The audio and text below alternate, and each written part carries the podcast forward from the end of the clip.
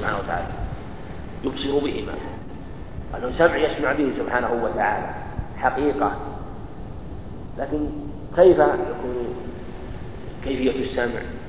كيفية البصر؟ كيفية النزول؟ كيفية الاستواء؟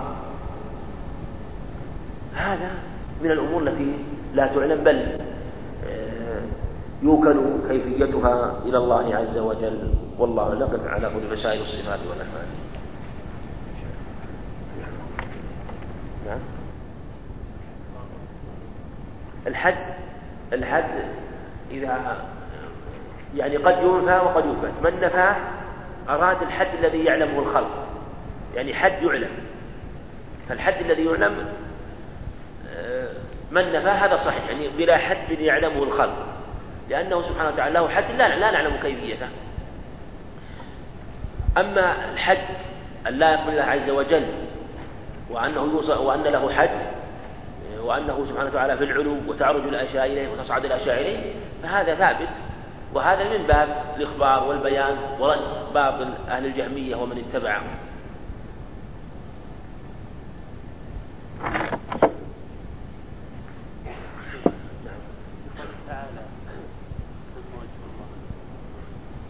ولله المشرق والمغرب فإنما تولوا ثم وجه الله هذه الآية اختلف فيها هل من آيات الصفات ولا لا؟ سبق معنا إشارة شيء من هذا في درس مضى وعلامة القيم رحمه الله يقول إنها من آيات الصفات يقول. إنها من آيات الصفات. يقول لا لم يأتي ذكر الوجه في آية إلا وهي من آيات الصفات. والجميع ما ذكر فهو من آيات الصفات. وأثبت ذلك رحمه الله. والشيخ الإسلام رحمه الله يقول ليست من آيات الصفات هذه. هذا رأيه و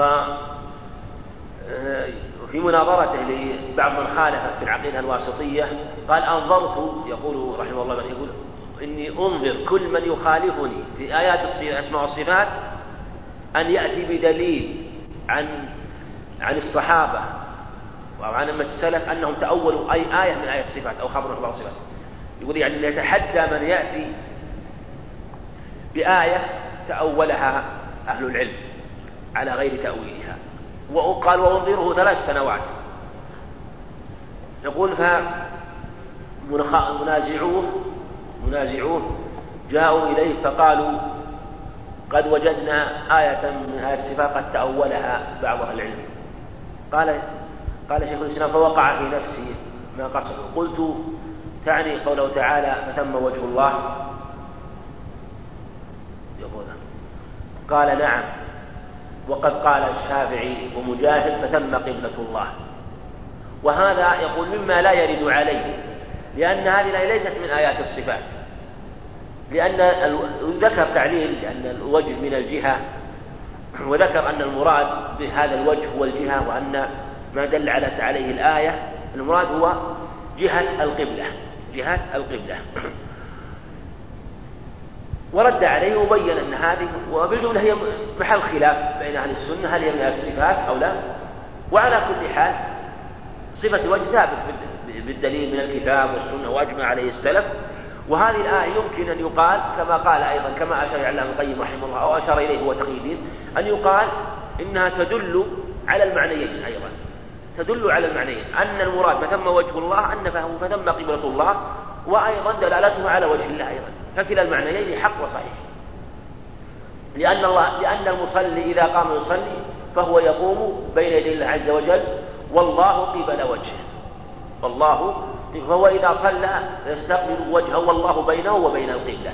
هو إخبار عن قبلة المصلي وأنه أينما صلى فإن هذه جهته والله عز وجل وجهه إلى وجه ينصب كما الحديث حارث الحارث الأشعري ينصب وجهه لوجه عبده. دلالة على إثبات الجهة وأن المصلي يصلي إلى قبلة الله وأيضا أنه أينما صلى فالله عز وجل بعظمته وكبريائه وأنه سبحانه لا يحاط به. وأن الكون عنده ليس بشيء سبحانه وتعالى العرش وما وغير العرش والسماوات والعرش وحملة العرش فهو كذلك صفاته سبحانه وتعالى من وجه من وجهه ونحوها. كذلك استوى إلى السماء أيضا من صفات عز وجل يعني على يعني أخبر أنه على على السماء سبحانه وتعالى. هذه في الآيتين ثم استوى إلى السماء ثم استوى إلى السماء في آيتين من كتاب الله عز وجل كله المراد بالعلم لا تفسير باطل هذا. تفسير باطل وين حكاه ابن كثير رحمه الله ما يصح نعم. المراد ما ثبت له من الصفات لا تفك عنه. فإن كانت الصفات صفات يعني لا تفك عنه كالعلم وكذلك الصفات التي هي جنسها قديم مثل الكلام وكذلك سائر الأفعال مثل الخلق. يعني يعني أنه سبحانه وتعالى في جنس الأفعال قد يكون قديما ككلامه سبحانه وتعالى أنه إذا شاء تكلم. ف يعني المراد أننا لا ننفيها عنه كنا لا ننفيها عنه كما ينفيها عنه آه، يعني بعض المبتدعة بمعنى أو بعض من يفصل يثبت بعض الأسماء والصفات وينفي بعض الأسماء والصفات أو يفسرها على تفسير. يلزم منه نفي الصفات لله عز وجل فنثبتها لله عز وجل آه، إثباتا حقيقيا. لأن انفكاك عن الصفات هو نفيها عنه هو نفيها عنه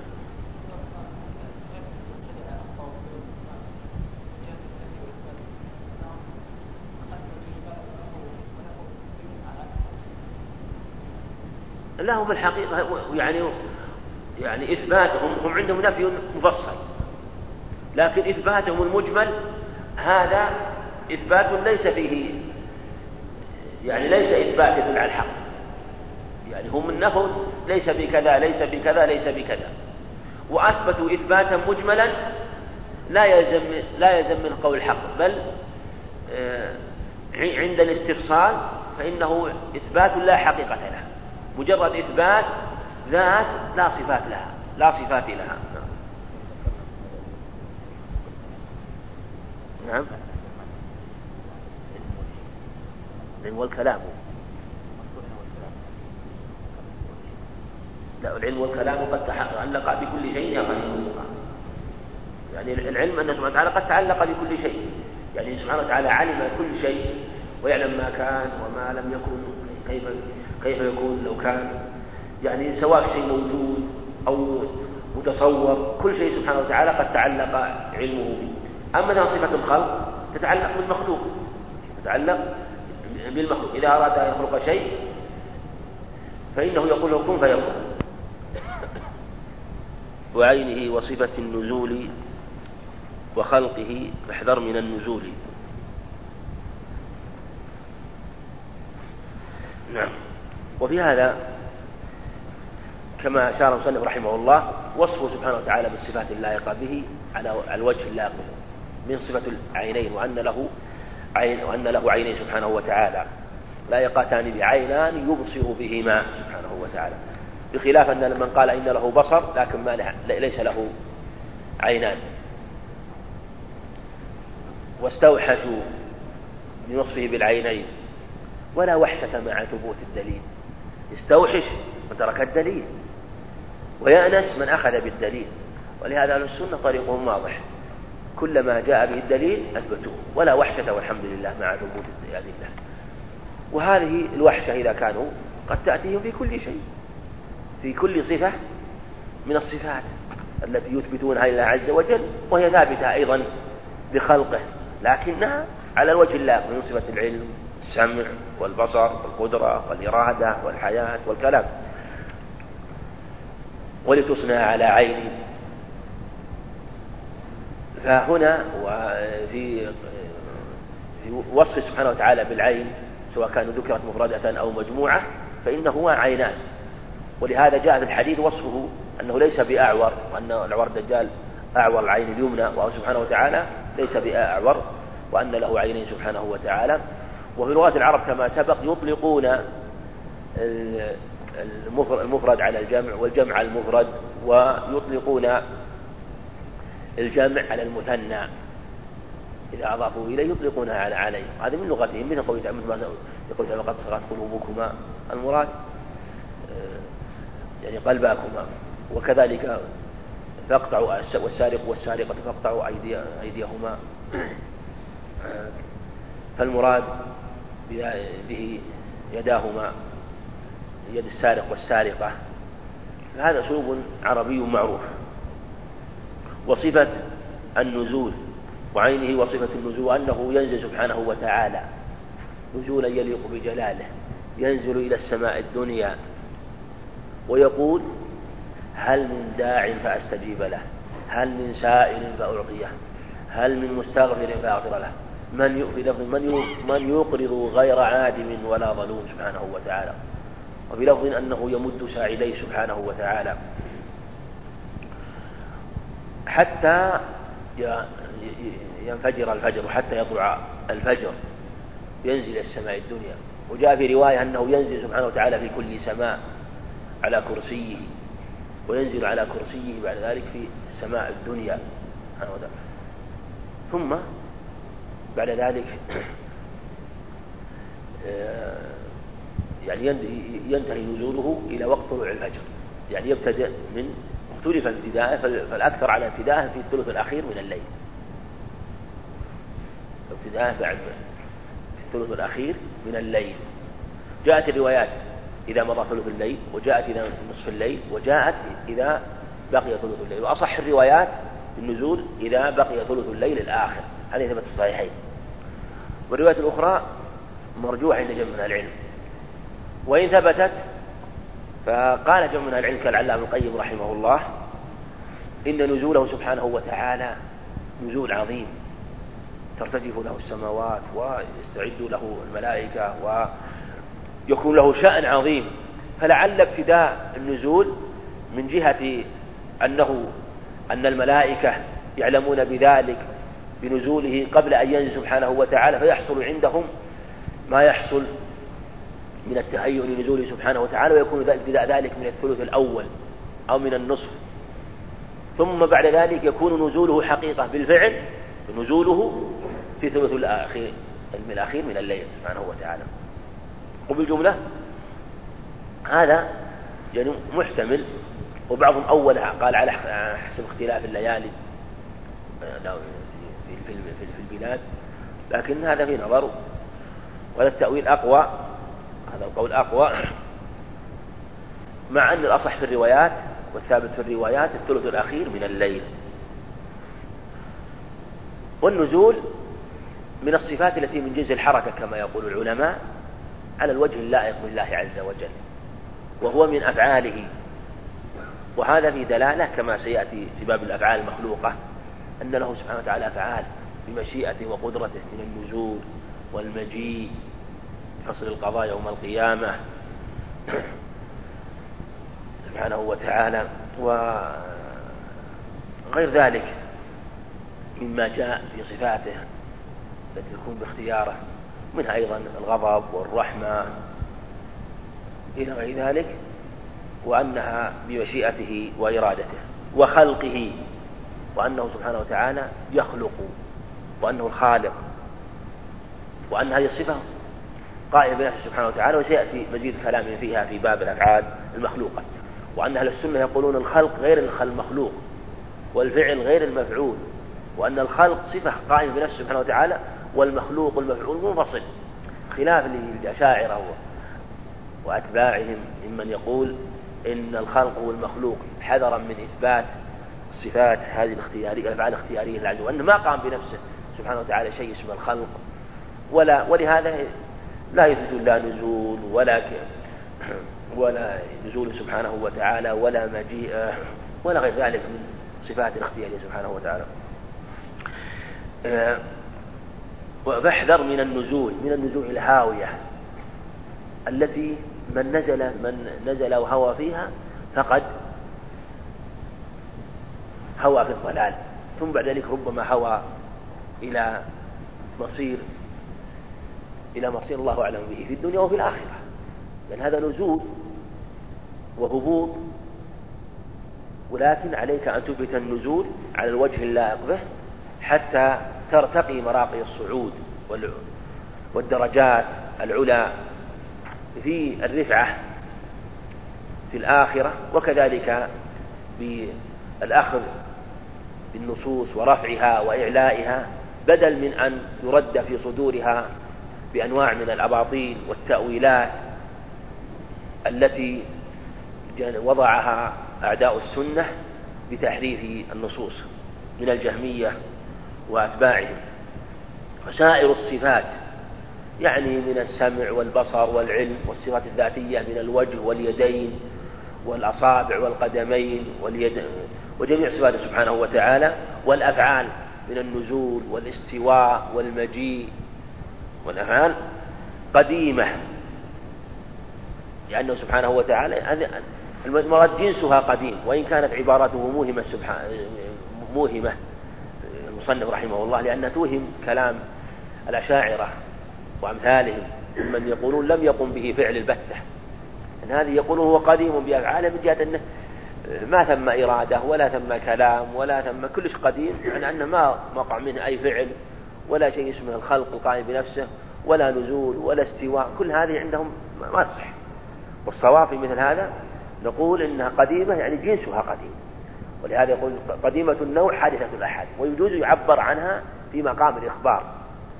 نقول إن الكلام جنسه قديم أما سبحانه يتكلم ويتكلم تكلم ويتكلم سبحانه وينزل كل ليلة ينزل هذه الليلة وينزل التي بعدها نزول نزول هذه نزول نزول الليلة الذي مضى قد قد انتهى والنزول الذي بعدها لم يأتي والذي بعدها لم يأتي. ينزل كل ليلة سبحانه. ولهذا قال بعضهم لعبد الله المبارك لما قال هل ينزل ربنا ليلة النصف من شعبان؟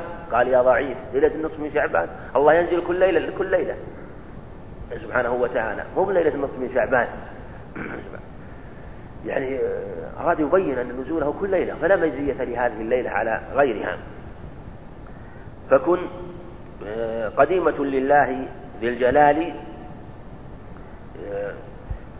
وهذا مثل ما سبق أن تؤول على الوجه أن تفسر على الوجه المراد وإن كانت عبارته موهمة رحمه الله وهو قد تأثر كما سبق ببعض عبارات آه، الأشاعرة في كلامه.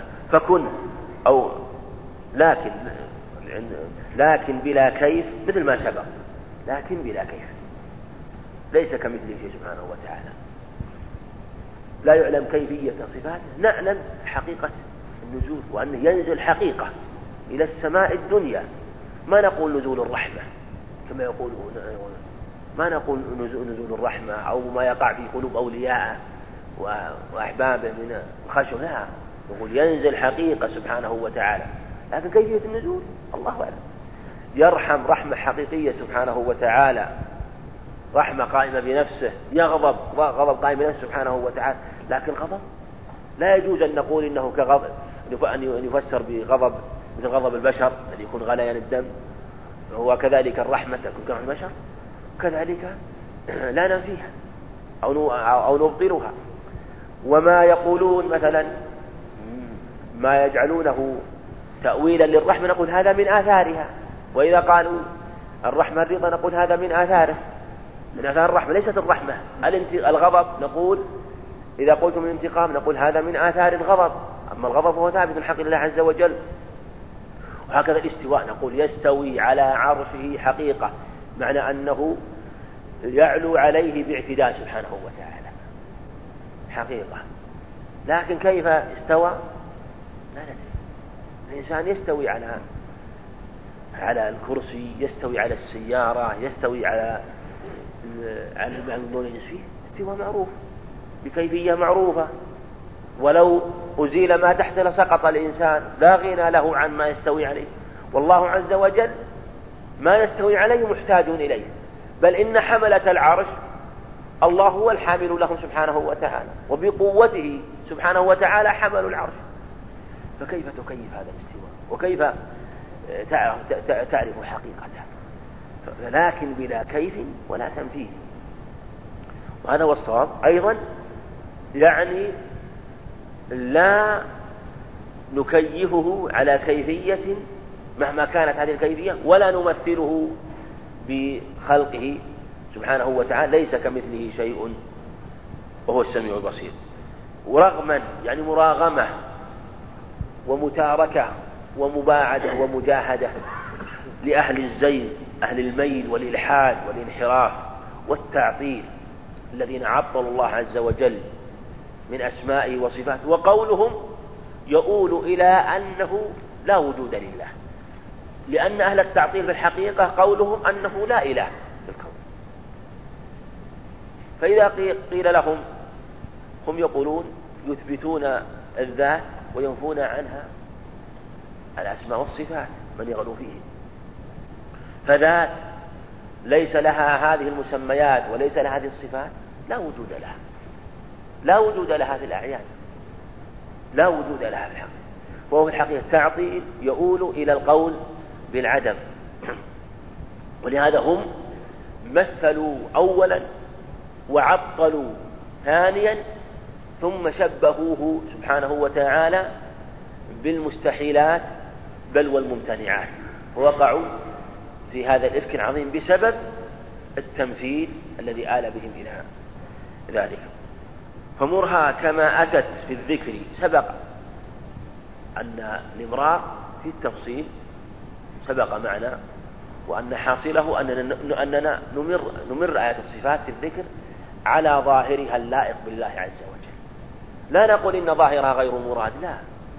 ومن ظن أن ظاهرها هو هو المشابه البشر فقد أخطأ. ومن يزعم من يقول إن ظاهر الأسماء والصفات هو المشابه البشر. على هذا ظاهر جميع ما وصف الله به نفسه غير مراد هذا باطل.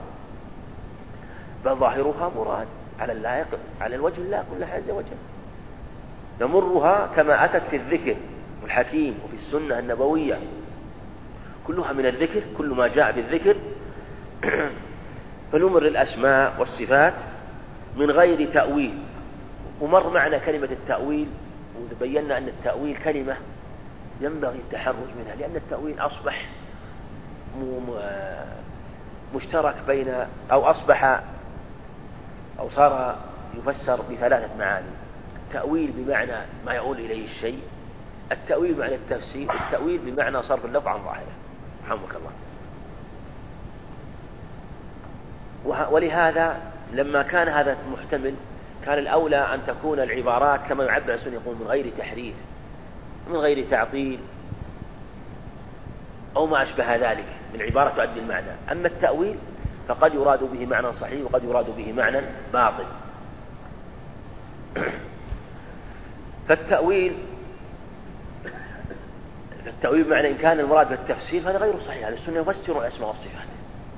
يفسرونها. يعلمون معنى معنى الرحمة معنى الرحمة والسمع والبصر والعلم. ولهذا نعلم أن الله عليم. وأن علمه حاط بكل شيء. ولهذا أنت تراقب الله لعلمه وتراقب الله لأنه يبصرك. فتعمل بمقتضى هذه الأسماء والصفات لله عز وجل فتراقب الله. إن لله تسعة وتسعين اسما. من أحصاها دخل الجنة. يعمل بمقتضى هذه الأسماء والصفات وتأمل بمعانيها وتتفكر في معانيها. وأعظم الناس خشية لله هو أعظمهم تفكرا في معاني أسماء وصفاته. وكلما كان تفكره في معاني أسمائه وصفاته أعظم كلما كان إجلاله لله وخشيته له أعظم سبحانه وتعالى. فيعلم أن العلم إحاطة بكل شيء سبحانه وتعالى. رحمك الله. ويعلم أيضا أن الرحمة إذا أنه رحيم وأنه حينما يقع في المعصية لا ييأس ولا يقنط بل يثق برحمة الله ويحاط رحمة الله. وإذا أراد يوقع المعصية يعلم أن الله شديد العقاب ويتذكر مسمى هذه الأسماء فيعمل بمقتضاها من الإقلاع عن المعاصي. وهكذا جميع الأسماء والصفات. فيتعلم معانيها ويتفكر فيها حتى يعمل بمقتضاها. أما التأويل بمعنى ما يؤول إليه الشيء وحقته هذا لا شك لا يعلم كيف هو إلا هو. لا أحصي تقول عليه لا أحصي ثناء لا أحصي ثناء عليك أنت كما أثنيت على نفسك. سبحانه وتعالى. وأما التأويل معنى معنى معنى تأويل أهل الباطل من الجهمية وأتباعهم من المعطلة الذكور والمعطلة الإناث كما يقول يحيى بن عمار السجستاني. الجهمية هم الذكور والأشاعرة هم الإناث. فهذا هو التأويل هو هو التأويل الباطل. لكن الأولى التعبير عنه بالتحريف حتى لا يوهم تلك التأويلات الصحيحة. وغير فكري وغير فكري سبق أيضا أن الفكر إذا كان التفكير في معاني في ذاته حقيقة ذاته حقيقة آه، ذات الصفة وكيف وكيفية الصفة على ما هو عليه سبحانه وتعالى هذا لا يعلمه غيره أما إذا كان الفكر فيها على جهة العمل بمقتضاها والدلالة ومعرفة دلالتها فهذا أمر مطلوب. ويستحيل الجهل عليه سبحانه وتعالى والعجز كما قد استحال الموت حقا والعمى. وهذا النفي في باب آه، يعني يجوز نفي الصفات النقص أحيانا آه، كما قال قل والله أحد الله الصمد لم يلد ولم يولد ولم يكن له كفوا أحد. هل تعلم له سميا؟ فهنا يستحيل هو الذي لا مستحيل هو الذي يتصور به. فالله عز وجل يستحيل عليه الجهل ويستحيل عليه العجز سبحانه وتعالى بكمال علمه وكمال قدرته وكمال حياته فيستحيل أيضا الموت عليه سبحانه وتعالى. فله من أضداد هذه الصفات كمالها سبحانه وتعالى وكذلك العمل فكل نقص من هذه الصفات قد تعالى الله عنه. وهذا الواجب هو ينفى عنه كل نقص على سبيل الإجمال. على سبيل الإجمال هو ليس كمثله شيء وهو السميع البصير. فينفى عنه على سبيل الإجمال ويجوز التفصيل أحيانا من باب بيان كمال اتصافه بأضداد صفات النقص. وإلا النفي المحض لا مدح فيه بل المدح في ثبوت كمالات في ثبوت ضد هذه الصفات ضد هذه الصفات من الكمالات الثابتة لله عز وجل. فكل نقص قد تعالى الله عنه فيا بشرى لمن والاه سبحانه وتعالى وآمن بأسمائه وصفاته. فصل وكل ما يطلب فيه الجزم يعني القطع من أمور التوحيد والعقائد فمنع تقليد ذا فمنع تقليد بذاك حتم وهذا سبق معنا أيضا مسألة العقائد والتوحيد والنظر ووجوب النظر والمصنف رحمه الله فصل بعض الشيء هنا. يقول وكل ما يطلب فيه الجزم فمنع تقليد بذاك حتم وهذا محتمل أن يفسر بتفسير صحيح ومحتمل أن يفسر بتفسير خطأ. فإن كان الجزم على طريقة المتكلمين والفلاسفة والنظر فهذا باطل. وإن كان المراد باليقين الواقع في القلب فهذا أمر لكل مؤمن إذا آمن بالله عز وجل وأيقن بصدق الرسول عليه الصلاة والسلام هذا هو اليقين التام. وهذا اليقين حينما يعلم صدق الرسول فإنه يكون إيمانه عن يقين وعن عقيدة ولهذا لا يتزلزل ولا يقلد في هذا أحد. ولو خالفه من خالفه وإن كان من عوام الناس لا يتزلزل. والنظر سبق معنا أن الصواب أنه يجب على من وقعت له شبهة أو شك أو تردد. هذا هو الصواب في هذا سواء كان من الكفار أو من وقع عنده شيء من هذا فإن كان شيء من تسويل الشيطان فيتعوذ بالله منه وهذا الغالب اللي يقع لأهل الإيمان يتعوذ بالله منه. وإن كان من من يط... من, من الكفار من يطلب النظر فلا بأس أن يمكن وأن ينظر. فالنظر واجب عليه في هذه الحال لأنه سبيل وطريق إلى آه، الإيمان بالله عز وجل. لأنه لا يكتفى بالظن. هذا تعليل في منع التقليد لأن لا يكتفى بالظن بذي الحجاء العقول لأهل العقول. في قول أهل الفن هذا الفن هو التوحيد والعقيدة. والصواب في مثل هذا مثل ما سبق. ولا شك أن الظن لا يكتفى. وأن الإنسان لا بد أن يوقن إيقانا تاما بأن الله بأنه سبحانه وتعالى هو معبود الإله وأنه لا إله غيره ويوقن بأن الرسول عليه الصلاة والسلام وهو خاتم النبيين عليه الصلاة والسلام وأنه لا متبوع إلا هو. هذا هذا لا بد من ذلك لا بد من ذلك. لكن إذا قيل إنه لا بد من نضع طريقة تتكلم كما سبق فهذا باطل. والرسول عليه الصلاة والسلام كان يأمر الناس أن يدعوا الله أن يدعوا الكفار أمرت أن حتى حتى يشهدوا أن لا إله إلا الله وأني رسول الله. فإذا قالوا عصوا مني دماءهم في لفظ من حديث عمر بن هريرة ويقيموا الصلاة ويؤتوا الزكاة حديث ابن عباس لما أرسل معاذ بن جبل فليكن أول ما تدعوهم إليه أن يوحدوا الله بلفظ أن يعرفوا الله. هذا أول ما يدعى الناس إليه. وفي الغالب أن الناس مفطورون على والناس مفطورون على توحيد الله فاجتمع هذه الأدلة مع الفطرة ومع الفطرة السوية السليمة المؤمنة بالله عز وجل فلا يتخلف عنها اليقين والصدق. وقد كان الصحابة يفتحون أمصار الكفار ويدعونهم إلى التوحيد والإيمان بالله عز وجل فإذا آمنوا لم يطالبهم بغير ذلك. وتجد أكثر المتكلمين ولا تجد أكثر المتكلمين الذين يقولون بالنظر أو القصد إلى النظر أو ما أشبه ذلك هم أكثر الناس شكا هؤلاء الذين يقولون إن العو... بل إن من كثيرا منهم يقول إن في صحة إيمان العوام نظر. وهذا قول باطل مخالف معنى ومن تبرع منهم وأحسن الظن بعوام الناس قال إنهم يدخلون الجنة لكن هم من حشو الجنة. ليسوا غير ذلك من حشو الجنة. حشو الجنة عوام الناس.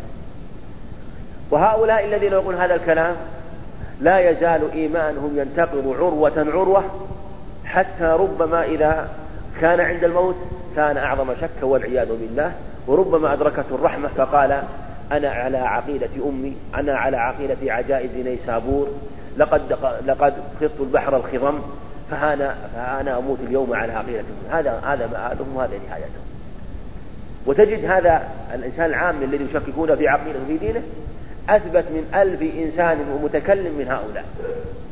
هذا أمر مشاهد واضح. ولهذا كان الصحابة كان الرسول عليه الصلاة والسلام لا يطالب الناس بأكثر من ذلك. فمن دخل فمن قال هذه الكلمة فقد دخل في الإسلام. نعم وصح أيضا. وقيل, وقيل يكفي الجزم إجماعا بما يطلب فيه عند بعض العلماء. وهنا أورد على سبيل التضعيف وأن بعض العلماء حكى الإجماع على ذلك وأنه لأن هذا هو سيرته عليه الصلاة والسلام وأنه في الحقيقة يعني وإن كان يعني ظاهر يعني أنه يقول يكفي التقليد يكفي التقليد في مثل هذه الأمور عند بعض العلماء ولا حاجة للنظر. والصواب في مثل هذا أن من أيقن وآمن بالله عز وجل في هذه المطالب العظيمة وهي الإيمان بالله عز وجل لا يكون إيمان إلا عن يقين وتوحيد فلا يكون عن تقليد فلا يكون عن تقليد. إيمانه بالرسول عليه الصلاة والسلام. بعد رؤيته لصدق بتصديقه وإيقانه في قلبه وكونه يقع اليقين في قلبه يكفي هذا هو المقصود. وقوع اليقين والصدق في قلبه بصدقه عليه الصلاة والسلام فيشهد شهادة الحق. فإن سموه تقليدا فليسموه تقليدا لكن هو في الحقيقة إيمان راسخ لا يتزعزع فالجازمون من عوام البشر هم مسلمون عند أهل الأثر بل هم أصح إيمانا من كثير ممن شكك في إيمانهم أو قال إنه يكتفى بإيمانهم على سبيل الجملة وأنهم مقلدون. فهذا هو الصواب في هذه المسألة كما دلت على ذلك الأخبار والله أعلم. وصلى الله وسلم على نبينا محمد.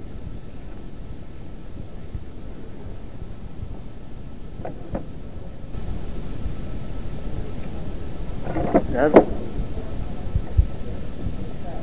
نعم. صفة إيه. هذا جاء في خبر رواه عبد الرزاق. قال حدثنا معمر. عن الأعمش عن سعيد. سند صحيح على شرط الشيخين عن أبي هريرة. قال إن الله عز وجل يقول من يقرض ينزل إلى السماء الدنيا فيمد ساعده يقول من يقرض غير عادم ولا ظلوم. فيه إثبات الساعة لله عز وجل سبحانه وتعالى. غير عادم ولا ظلوم.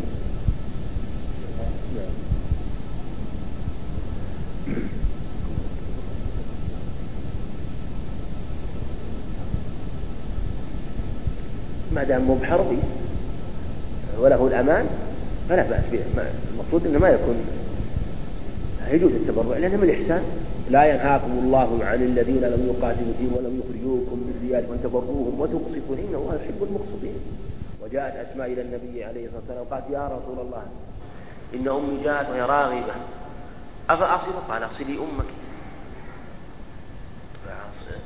صلة الكافر مع أنها جاءت في العهد صلة الكافر لا بأس فيها بالمال أو بالدواء أو بالعلاج لا بأس في ذلك المساعدة والمعاونة. نعم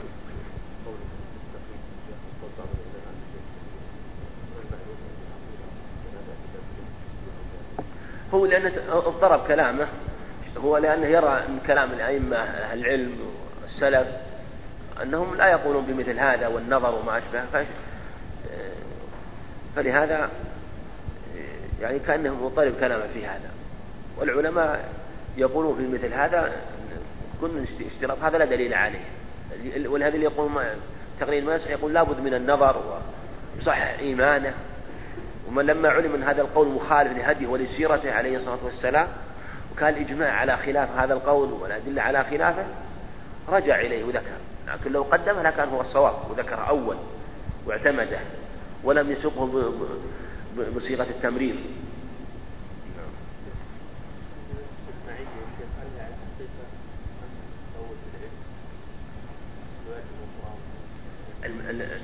المعية الحقيقة فيها. المعية معيتان مثل ما ذكر معية خاصة ومعية عامة وهي حقيقة. أقول معية حقيقة حقيقية سواء خاصة أو عامة. هم معنى ولا وليس معناها الامتزاج والاختلاط. ومن قال في لغة العرب أن المعية تكون معناها الاختلاط والامتزاج؟ هي حقيقية خاصة ومع. ولهذا يقول الرجل مع زوجته ويقول سرنا والقمر والإنسان يقول للإنسان اذهب. وقاتل اذهب إلى هؤلاء القوم وأنا معك. لا تخاف. أنا معك. معية حقيقية. مو مو إني ملتزق بك وإن لا علينا معك يعني معك ومؤيدك وناصرك.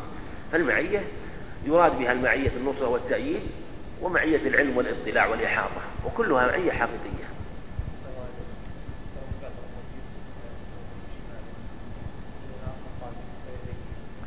كلمة في شمال رواها مسلم وبعضهم ضعفها. ضعفها وفيها ضعف طريق الظاهر حمزة بن عمر العمري وفي ضعف في مسلم. مع رواها البيهقي أيضا من طريق آخر من طريق يزيد بن أبان الرقاشي فيما أذكر في كتاب الأسماء والصفات. لكن إن ثبتت تثبت لكن قول كلتا يدي يمين لا ينفي ثبت لا ينفي صفة الشمال. لأن المراد حتى لا يوهم من سمع صفة الشمال يوهم أن شماله سبحانه وتعالى آه، ليست كيمينه بل كلتا يديه يمين سبحانه يمين مباركة وأن ليست كصفة البشر أن الشمال ليست كاليمين. هذا المراد هذا هذا إخبار عن كلتا اليدين بالوصف والثناء وذاك إخبار عن اليمين والشمال وهذا إخبار عنهما بأنهما آه، يمين سبحانه وتعالى من جهة الصفة والثناء. عليه سبحانه وتعالى وذاك من جهة التسمية يعني هذه له اليمين وله الشمال سبحانه وتعالى.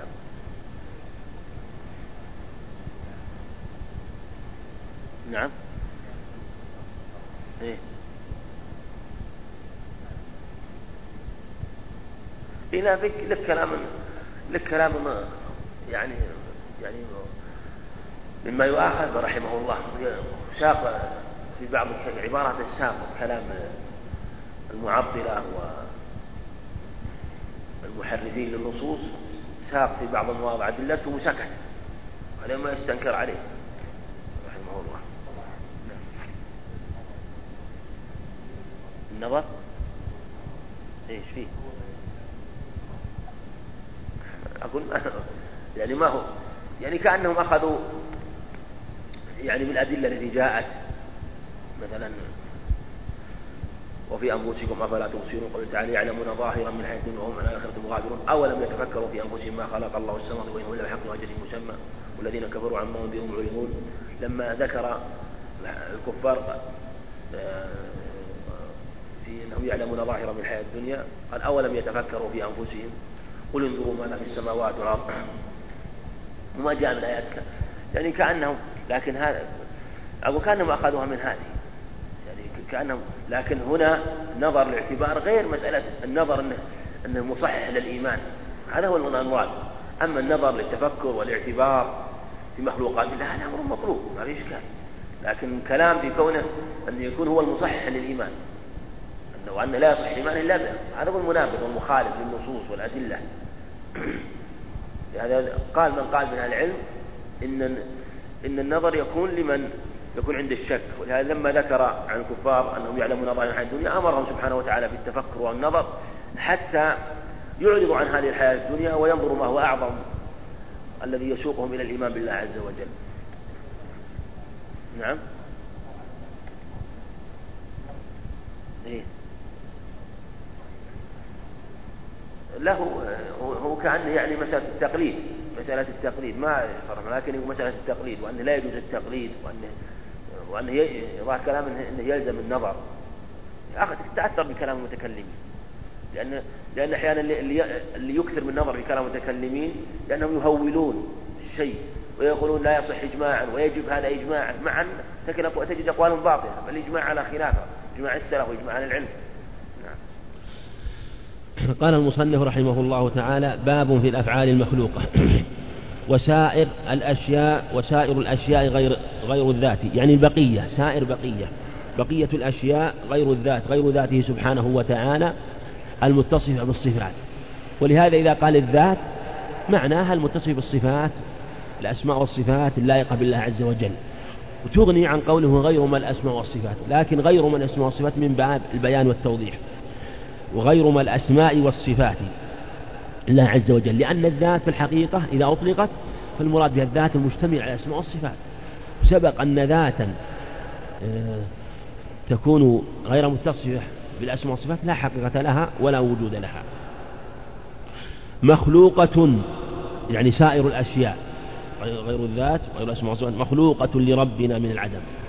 لأن الله سبحانه خلق كل شيء وخلق كل شيء وهو خالق كل شيء سبحانه وتعالى. فليس في الكون ذرة ولا هباء إلا مخلوقة لله عز وجل. من الكون وما في الكون. وهو سبحانه وتعالى بين خلق السماوات والأرض وما بينهما وكذلك خلق الكون وما فيه والأرض وما فيها. كل ما في الكون مخلوق لله عز وجل. وظل يعني عن طريق الطريق المستقيم. من أثنى عليها يعني على المخلوقات بالقدم. يعني من الفلاسفة ومن سلك سبيلهم ومن لزم من قوله قولهم. وكذلك من اتبع طريقتهم من الفلاسفة الضالين. فرأسهم في ذلك أرسطو ولهذا يقولون إن شيخه أفلاطون لم يقل بهذا القول إنما هو من ضلالات أرسطو مع ما فيه عنده من الضلالات الكثيرة وتبعه على ذلك ويسمونه المعلم الأول أبو نصر الفارابي يسمونه المعلم الثاني وأبو علي بن سينا يسمونه المعلم الثالث. وهؤلاء ظلوا عن الطريق المستقيم وألحدوا آه، في كتاب الله وفي سنة رسول الله صلى الله عليه وسلم حيث وصفوا هذه هذه بالقدم لأنه تكذيب للكتاب والسنة وحيث تكاثرت بذلك النصوص في أنه سبحانه خلق السماوات والأرض وخلق الكون كله وما فيه وما بينهما سبحانه وتعالى. وربنا يخلق وهذا يبين أنه سبحانه متصف بصفة الخلق وأنه يخلق بمشيئته واختياره والخلق وصف من أوصافه سبحانه وتعالى. إذا أراد شيئا خلقه ويكونه بالكاف والنون سبحانه وتعالى باختيار باختياره بإرادة بمشيئته واختياره. لا أحد يلجئه إلى ذلك وليس خلقه للشيء لأجل أنه محتاج لهذا الكون. لا وليس خلقه أيضا من غير ما من غير حاجة ولا اضطراب. فخلقه لهذا الكون ليس حاجة لهذا الكون أو يتكمل به سبحانه وتعالى من نقص أو يتعزز به من ذلة أو يتكثر به من قلة لا أو اضطرار معنى أنه ألجئ إلى ذلك. سبحانه وتعالى بل تعالى عن ذلك خلقه سبحانه وتعالى لحكمة بالغ خلق الكون وما فيه ومن عليه لحكمة بالغة عظيمة. لكنه لا هذه الحكمة لا يخلق الخلق سدى. وما خلقت الجن والإنس إلا ليعبدون. وما خلقنا السماوات والأرض وبينهما باطنا ما خلقهم سبحانه وتعالى عبثا ولا باطلا. ولم يخلق الجن والإنس وما لم يخلقهم إلا لعبادته. جميع ما في الكون خلقه لحكم, لحكم عظيمة. لم سدى يعني هملا لا يؤمر ولا ينهى. مثل تقول دابة سدى مهملة. آه، كما أتى في النص فاتبعوا الهدى الذي جاء في الكتاب والسنة وأنه خلقه الكون لحكم بالغة وعظيمة سبحانه وتعالى. قد يدرك الخلق شيئا من هذه الحكم ويعقلون منها شيء ولا يعقلون منها أشياء. أفعالنا مخلوقة لله. فأفعال العباد جميع أفعال العباد جميعهم مخلوقة لله. البر والفاجر المسلم والكافر المناف المؤمن والزنديق كل هؤلاء أفعالهم مخلوقة لله عز وجل. مخلوقة. لم يخرج عنها شيء آه، عن خلقه سبحانه. مخلوقة لله. هو الذي خلق. سبحانه وتعالى. وهو وسيأتينا أيضا أنه وإن كانت مخلوقة لله عز وجل لكنها منسوبة للعباد لأنهم متصرفون في أنفسهم آه، بجميع أعمالهم. والله خلقكم وما تعملون يعني والذي تعملون سبحانه وتعالى جميع عملهم مخلوق لله عز وجل. جميع الأعمال الواقعة في الكون من الخلق فهي بخلقه سبحانه وتعالى. كما لكنها يعني أفعالنا كسب لنا يعني أنها من كسبنا ومن فعلنا. وهذا اللفظ دخل عليه من بعض آه، الألفاظ التي يقولها الأشاعرة وإلا هي أعمالنا لكنها أعمالنا وأفعالنا. كلمة الكسب تحتمل حقا وتحتمل باطلا فكان التعبير بما خاصة وإن كان الكسب معنى صحيح ما كسبت أيديكم والكسب من العمل لكن لما كان يطلق يطلقونه ويريدون به معنى خاصا فكان إطلاق ما هو أوضح أولى فهي من أفعالنا ومن كسبنا ومما كسبته أيدينا وجوارحنا. من كسبنا يا لاهي يا غافل عن عن طريق العلو والعلم الذي يبين حقيقة الأمر ويبين ما عليه أهل السنة والجماعة مما ممن خالفهم في ذلك في أفعال العباد وفي أفعال الله عز وجل. وكل ما يفعله العباد. يعني مع أن الأفعال الله سبحانه وتعالى هو الخالق. قال لمن شاء منكم أن يستقيم وما تشاءون إلا أن يشاء الله رب العالمين. ومع أن أفعالهم بمشيئته وإرادته سبحانه وتعالى لكن لكنها وكل ما يفعله العباد وكل نعم من طاعة أو ضدها مراد. طاعة أو ضدها مراد. ومع ما سبق أيضا قبل في قوله كسب لنا يا لاهي البيان أن العبد هو الذي يعمل وهو الذي يصلي وهو الصائم وهو القائم وهو الذي يحج وهو الذي يزكي وهو البر وهو الفاجر. فكل إنسان عمل عملا من طاعة ومعصية فهي منسوبة له وهي من كسبه وهي من عمله. لمن شاء منكم أن يستقيم.